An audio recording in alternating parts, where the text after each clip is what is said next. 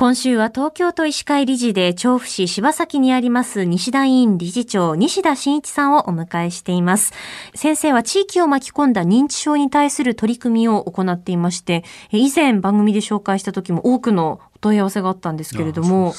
改めてになりますが、西田院が行っているさまざまな認知症への取り組み、どんなものがあるか教えていただけますか？はい、まあ、そんなたくさんあるわけではないんですけども、はい、まず基本はですね、あの一般外来の中での認知症診療ということですよね。えー、っとそれで我々一般診療科町医者はですね、はい、町医者は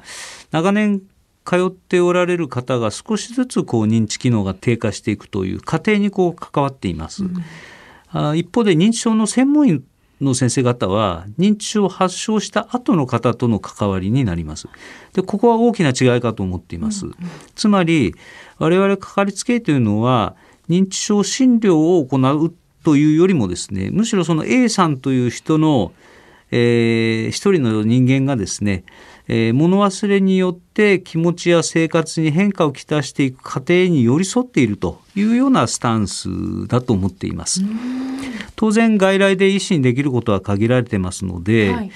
えー、オレンジカフェ認知症カフェですね、えー、あるいは現在取り組んでいる地域に住まわれている高齢者の方々の集いの場の確保などがとても合わせてですね重要になってくるんだと思います。はいそのお医者さんだけではなくて地域をこう巻き込んで取り組んでいくことが大切なんですね。そうですね。あの認知症を理解することはですね、医療関係者や本人ご家族だけでなくて、地域の住民すべてに求められていることだと思っています。最近あのがん教育ですとかメタブ教育などは、えー、学校も含めてですね、かなり広範囲な年齢に行われるようになってきていますが、はい、認知症についてはまだまだ不十分です。うんえー、認知症の人というですねこういった差別をなくして、うんうん、認知症が全ての人の人生の延長線上にあるものであると。えー、してですねそこに見えてくるのは一つの個性であるということを多くの方々が理解してまあ、必要に応じて支援し、またですね、逆に我々が支援される立場に立つということもとても重要だと思っています。その認知症に対する理解を深めるというのも大切なことですよね。うん、そうですね。うん、え現在の西田院や調布の認知症への取り組みはどうなっていますか？ああえっとまあ、当院ではですねあの委員の真隣にあった空き家を買い取りましてですね先住の職員とボランティアの方々にもう運営を全面的に任せています。で地域の独居の高齢者の支援をメインとして多世代交流にも発展させその中で認知症のある方にもですね、ご活躍いただくような場づくりも目指しています。ですから認知症を持った方に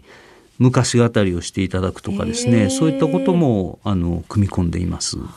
なかなかあのこういった取り組みってこう耳にすることがなかったんですけれども結構あれですかその先進的な取り組みなんですか？いえいえそんなことではありません。あの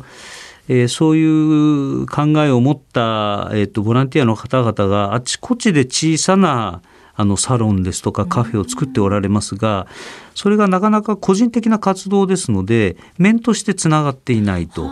でそれをこう行政がしっかりサポートまだ十分できていないということがあるんだと思うんですね。ですからあってもたくさんあっても皆さんご存じないっていうところが非常に多いと思うんです。はい。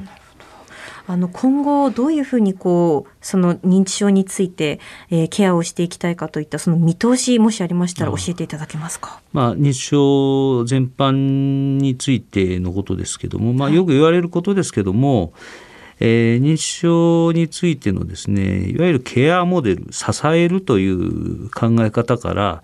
コミュニティモデルへの転換が今求められているんだと思うんですね。うんえー、認知症のある方が安心して地域で暮らせるためにはですねやはり社会が変わらなければいけないと思います。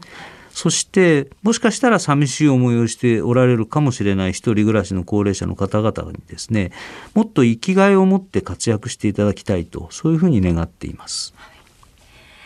えー、西田院理事長の西田真一さんでした。先生明日もよろしくお願いします。よろしくお願いします。